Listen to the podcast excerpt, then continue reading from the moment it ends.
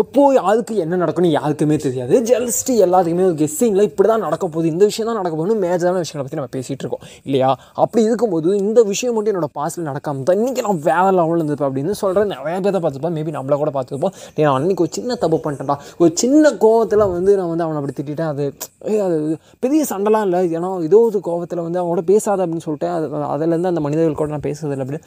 ஏதோ ஒரு இடத்துல நம்ம ஒரு விஷயத்தை தப்பு பண்ணிட்டோமே நம்ம ரியலைஸ் பண்ணும்போது அந்த விஷயத்தை நம்ம தவிர்த்துக்கலாம்னு நமக்கு தோணும். ஏன் அப்படி தோணுது? நான் வந்து நீங்கள் அடுத்து வந்து பேசும்போது அப்படி பேசாதீங்க பேசுங்க. அதை பற்றி நான் பேசவே வரல. ஏன்னா நம்ம பட்டோம் அப்படின்னா அது நம்ம பர்சனல் விஷயம் நம்ம எப்படி ரியாக்ட் பண்ணுறது நம்மளோட தனிப்பட்ட உரிமை. அதை பற்றி தலையிடவே இல்லை.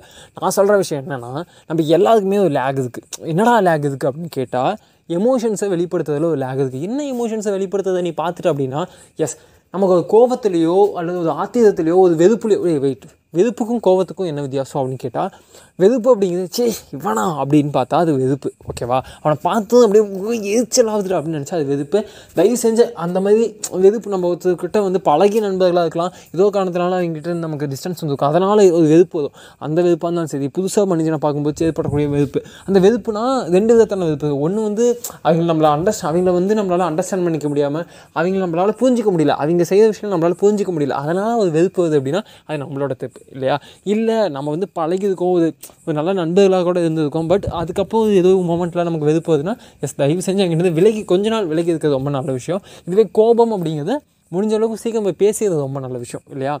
ஏன்னா நல்ல நண்பர்களையும் நல்ல உறவினர்களோட நம்ம விளக்கக்கூடாதுன்னா அதுதான் ரொம்ப ரொம்ப நல்ல விஷயம்.